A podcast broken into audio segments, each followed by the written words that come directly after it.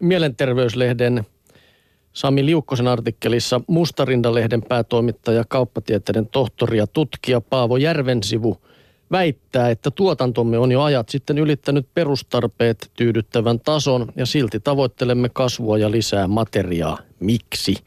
Paavo Järvensivun mielestä kaiken taloudellistaminen on vallannut koko maapallon, koko ihmisen toiminta palvelee taloutta. Siitä on tullut valtaa pitävä ajattelutapa, jonka kyseenalaistaminen täytyy tehdä salassa. Jopa poliitikot pohjimmiltaan näkevät, että talouskasvua ei tavoitella hyvinvoinnin, vaan nykyisen talousjärjestelmän, talousjärjestelmään rakennetun pakon takia se on traagista. Järvensivu on sitä mieltä, että nykyihmisellä on pakonomainen tarve saada jotain uutta koko ajan. Vähintään alitajuisesti tajuisesti ihmiset tiedostavat, että kaikki ei ole reilassa, eihän ympäristön kriisiviestiä voi välttää. Tosiasia on, että materiaan ja energian kulutusta on vähennettävä. Kuluttamisen ympärille kiertyvä työelämämme on yksi suurimmista ongelman aiheuttajista. Monen oma työ on sidoksissa tavalla tai toisella kuluttamisen lisäämiseen. Olen saanut paljon kiittävää palautetta siitä, että pidän kulutuskriittistä asiaa julkisuudessa. Usein kiittäjät ilmaisevat omankin huolensa, mutta kokevat samalla voimattomuutta uhkakuvien edessä. Rohkaisen usein ihmisiä puhumaan mielipiteistään rehellisesti, mutta esimerkiksi pelko oman työpaikan säilymisestä estää monia tuomasta omia kulutuskriittisiä ajatuksia julki, kertoo Järvensivu. Ihmiset pitävät selvänä, selvänä, että maailman menon on muututtava, mutta kokevat samalla, että eivät pysty itse tekemään muutoksen hyväksi mitään. Vaikka ihmisellä olisikin halua muuttaa elintapojaan ja toimintaansa, niin usein juuri työtä ei nähdä sellaisena asiana, johon olisi mahdollista vaikuttaa.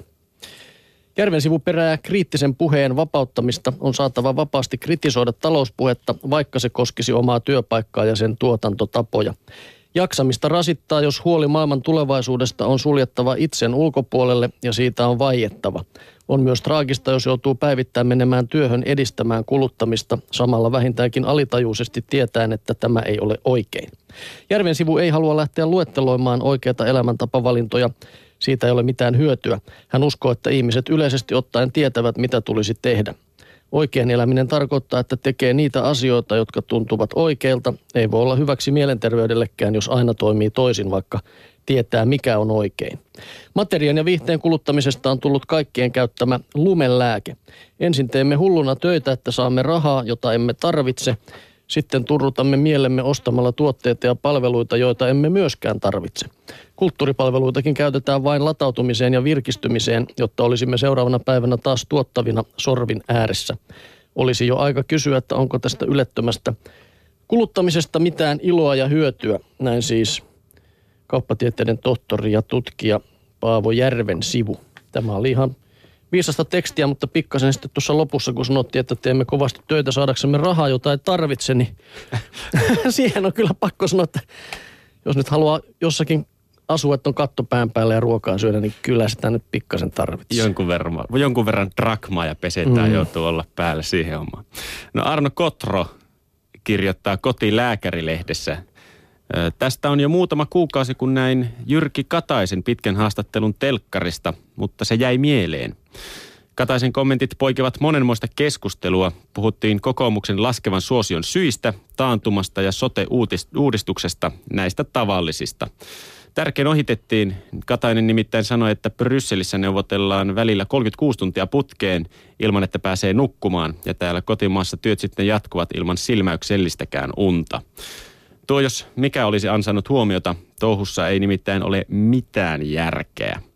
Vastaavia tarinoita kuulee esimerkiksi lääkäreiltä, tuli päivystettyä vuorokausi yhteenmenoon niin, että alkoi silmissä sumeta. Moni joutuu alistumaan järjettömiin työrupeamiin tahtomattaan, mutta välillä hulluudesta tehdään tietoisesti hyve. Varsinkin trendialoilla ylpeillään siitä, sillä, mitä pitäisi hävetä – Siinä ei ole mitään sankarillista tai epäitsikästä, että tekee liikaa töitä tai ajaa itsensä piippuun, vaikka miten olisi palkittu copywriter. Se kun, se kun on ikävä temppu myös läheisille. Palaan vähän väliä Osmo Soininvaaran mainion kirjaan Vauraus ja aika. Siinä Soininvaara pyytää kuvittelemaan, että sata vuotta sitten eläneelle yhteiskuntatieteilijälle olisi kerrottu samanlainen tekniikka, millainen tekniikka meillä on käytössämme, mutta hänelle ei olisi paljastettu millainen yhteiskuntamme on. Varmaan tuo sadan vuoden takainen ihminen olisi kuvitellut, että kehittyneen tekniikan ansiosta olemme lopultakin vapautuneet kiireen ja liian työnteon kirouksesta. Toisin kävi, vaikka työn tehokkuus kasvaisi kuinka, pakkotahtinen työ ei katoa mihinkään. Yhtälö on outo. En kaipaa presidentinkin kammoamaa y- oleiluyhteiskuntaa. Työ on ihmiselle hyväksi ja yhteiskunnalle välttämätöntä, mutta sairaalliset työpuristukset eivät ole kummankaan etu. Kun työurien pidentämisestäkin kohkataan koko ajan, ei luulisi olevan mahdoton ajatus keventää työntekoa matkan varrella niin, että jaksettaisiin sitten vastaavasti pitempään. Se olisi sekä inhimillisesti että kansantaloudellisesti järkevää. Lomakautena on hyvä aloittaa terveempi elämänasenne. Oleiluyhteiskuntaa tuskin haluamme, mutta oleilulomaa tarvitsemme sitäkin enemmän. Jos emme osaa maata riippumatossa ilman syyllisyyttä, sairaus on silloin jo pitkällä. Näin kertoo Arno Kotro. Joo, kyllähän se kauheata, jos ihminen ei saa nukkua välillä. Kyllä siinä yhtäkkiä tenkka poo. Niin, ja varsinkin lääkäreiden kohdalla se on aina tuntunut musta hassulta, että miten semmoisessa ammatissa voidaan sitten, että eihän siinä vireystila ole niin ollenkaan sillä tasolla, mitä pitäisi sitten Nä, Näinpä. Mutta toivottavasti ne lääkärit ei ole noille potilailleen kerran, että tässä nyt on tullut jonkun aikaa painettua. No ehkä ne ole sydänkirurgiasta kuitenkaan, jotka, jotka sitten sitä tekee. Mutta ehkä tämä... se flunssan pystyy toteamaan sitten kuitenkin. Vaikka on 30 tuntia tullutkin vähän palvasta. no.